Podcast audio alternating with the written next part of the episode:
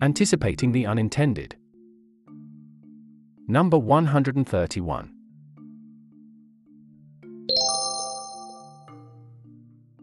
India Policy Watch.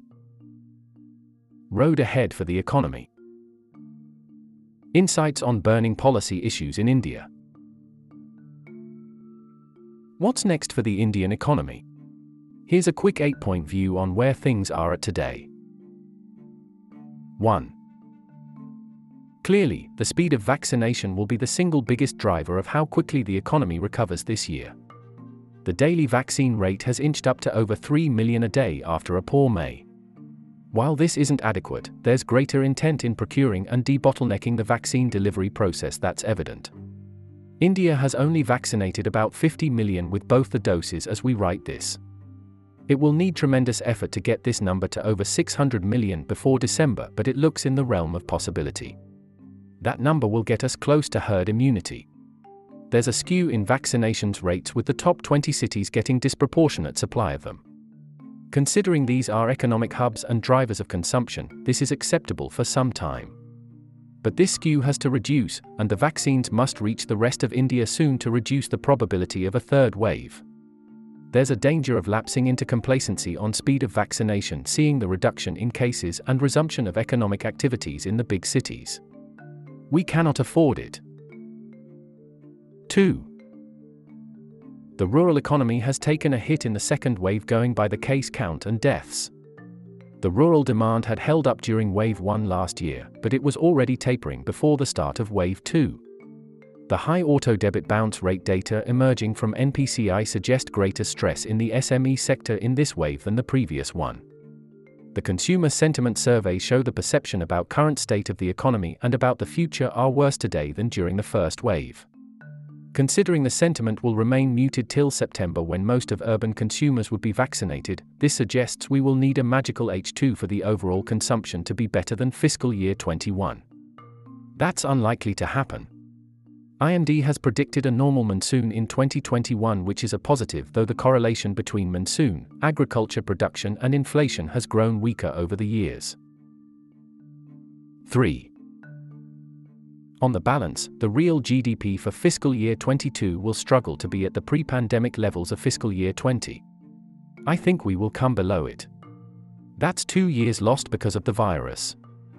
The human impact of this loss is not widely understood or appreciated yet.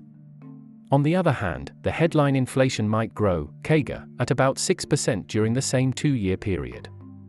This is stagflation territory, the usual problems that have plagued the economy over the last lost decade will continue if there isn't serious problem solving skills brought to the table by the economic team of this government.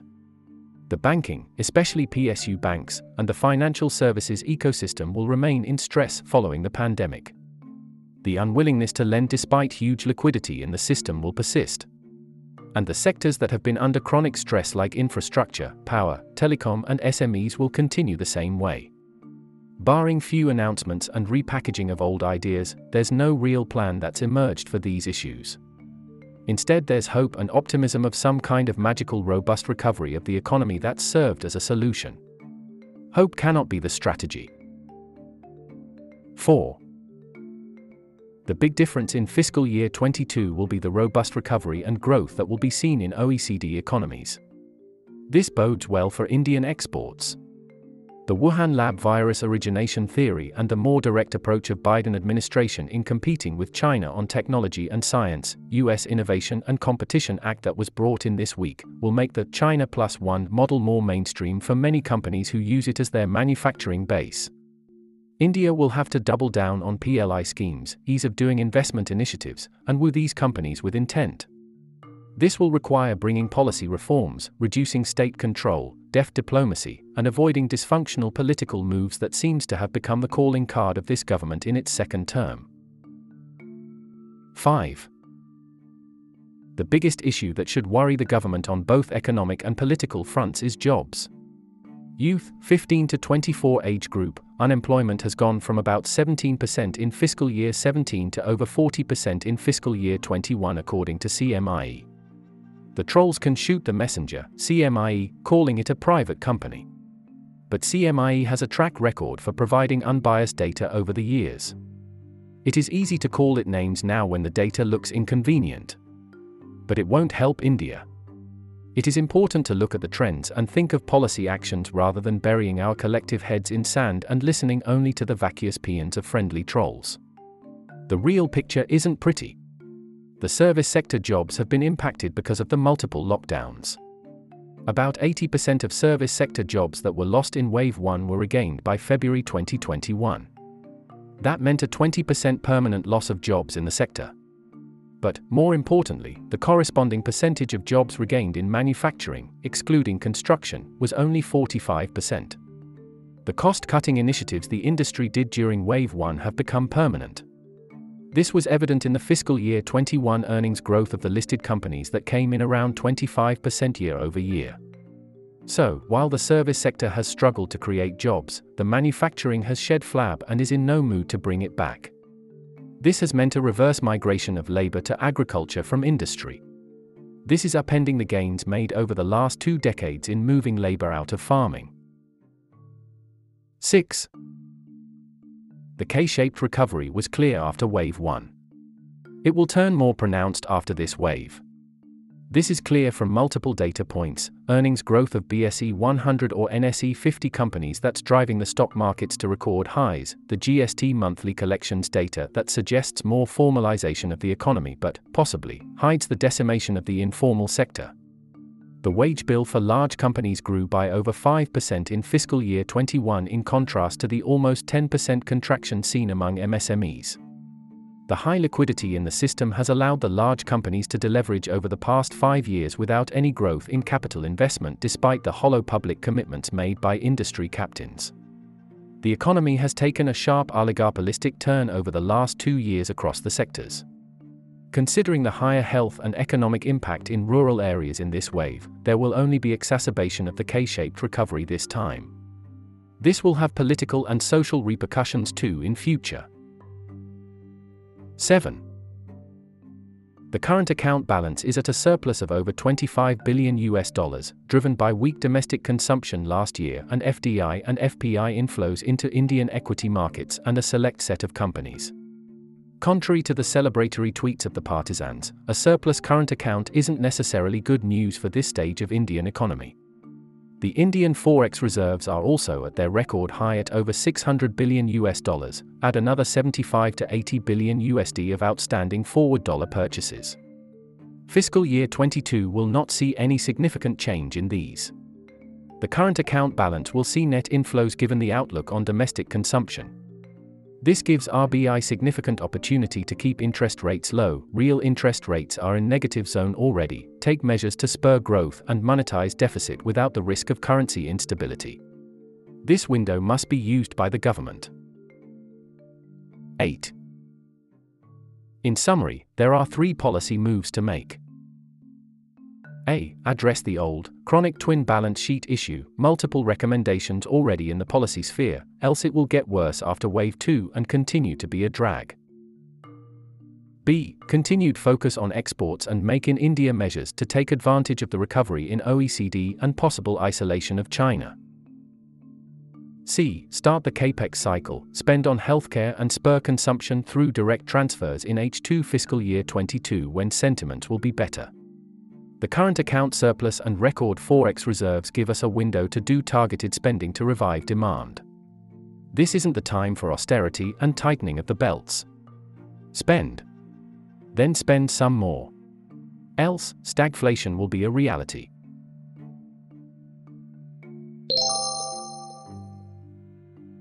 Matsya Nyaya Aussie rules diplomacy. Big fish eating small fish equals foreign policy in action. Discussions on India's diplomacy often hit a wall called lack of capacity. The conversation ender is often the small size of India's diplomatic corps. To take this conversation over the wall, I've been on the lookout for diplomatic institutions that can serve as reference points for India in terms of getting more done with less resources. And Australia fits the bill. Despite a small corps, just 833 Australian staff serving overseas, Australia's diplomatic outreach has several innovations to its name. I will discuss three recent ones here. First, paradiplomacy. Australia gets around its low diplomatic core strength, to some extent, by allowing its states to have their own trade and investment offices in other countries. In Bengaluru alone, for example, at least two states, Victoria and Queensland, have trade offices while the Australian consulate for southern India is located in Chennai. Victoria has a total of 23 such offices in important cities across the globe, New South Wales has 11, and Queensland has 16. I couldn't locate any recent papers that evaluate the successes and failures of the Australian paradiplomacy model, but this is one area where Australian experiences can be of help to India. Instead of waiting for the Union government's diplomatic intake to rise, let states take a lead on the trade and investment fronts. Second, an India economic strategy to 2035. It's somewhat amusing that the Australian government has an India Economic Strategy to 2035 document even though India itself doesn't have an official economic strategy that looks 15 years ahead. Be that as it may, this document is far sighted. It begins by saying that there's no single major market out to 2035 with more growth opportunities for Australian business than India. Apart from identifying key sectors, it also identifies 10 priority states in India where Australia should focus leading up to 2035. Under resource constraints, prioritize. This is another lesson worth emulating. Third, focusing on forward looking global themes. I found out only a couple of weeks ago that Australia has ambassadorships and strategies for cyber affairs and critical technology, and gender equality. Its International Cyber and Critical Technology Engagement Strategy is an interesting document listing out Australia's vision, goals, and values in the realm of high tech geopolitics. Having ambassadors focusing on horizontal global themes along with the traditional geographic verticals is another innovation that's worth thinking about.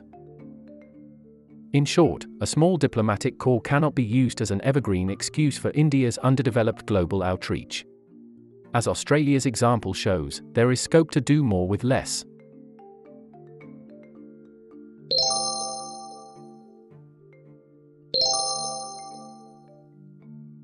India Policy Watch The Fable of the Monkey and the Two Cats. Insights on burning policy issues in India. Last week saw an ugly spat between the finance ministers of Tamil Nadu and Goa on the sidelines of a GST meeting. Partisans from both sides predictably quarreled and moved on. Nevertheless, this kerfuffle is useful for making an important point that often gets missed. The central issue is that the state's focus on horizontal devolution is misplaced. Horizontal devolution refers to the formula used for sharing resources between states. All federalism debates almost exclusively focus on just this one issue. It also gets inaccurately framed as a North versus South debate, how the taxes collected from the South are frittered away in the northern wastelands. But the problem really lies in vertical devolution, i.e., how the tax resources are split between the Union government and all states as a whole. If the Union government keeps less money to itself, all states stand to gain together. People do not raise this issue because they falsely believe that the Union government increased the devolution substantially from 32% to 42% following the 14th Finance Commission recommendations. As the 14th FC covered the requirements of both plan and non plan expenditure, in reality, the increase was from 39% to 42%. Even this modest 3% increase was sabotaged by the Union government by increasing cesses and surcharges, which are not shared with states. That's why I say that India's fiscal federalism resembles the monkey and the two cats fable. While states fight amongst each other, the Union government is happy appropriating 59% of the divisible pool resources, raising new cesses, and using a part of these funds to run centrally sponsored schemes that fall squarely in the state's constitutional domain. I will raise a toast to federalism when I see at least a few states cooperating to addressing this imbalance in the vertical devolution. Until then, union government will be happy to play one state against the other.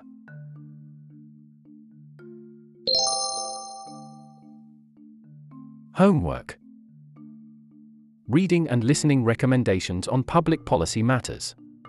Links available on screen. 1. Article Sajjid Chinoy's two part series in Business Standard on the economic impact of the second wave. 2. Video Professor Ananth Narayan in conversation with Mitali Mukherjee for The Wire on the way ahead for the economy. 3. Article A cruel reminder of Goodhart's Law. To meet the 50,000 per day COVID 19 testing target for the Kumbh Mela, private labs forged the results.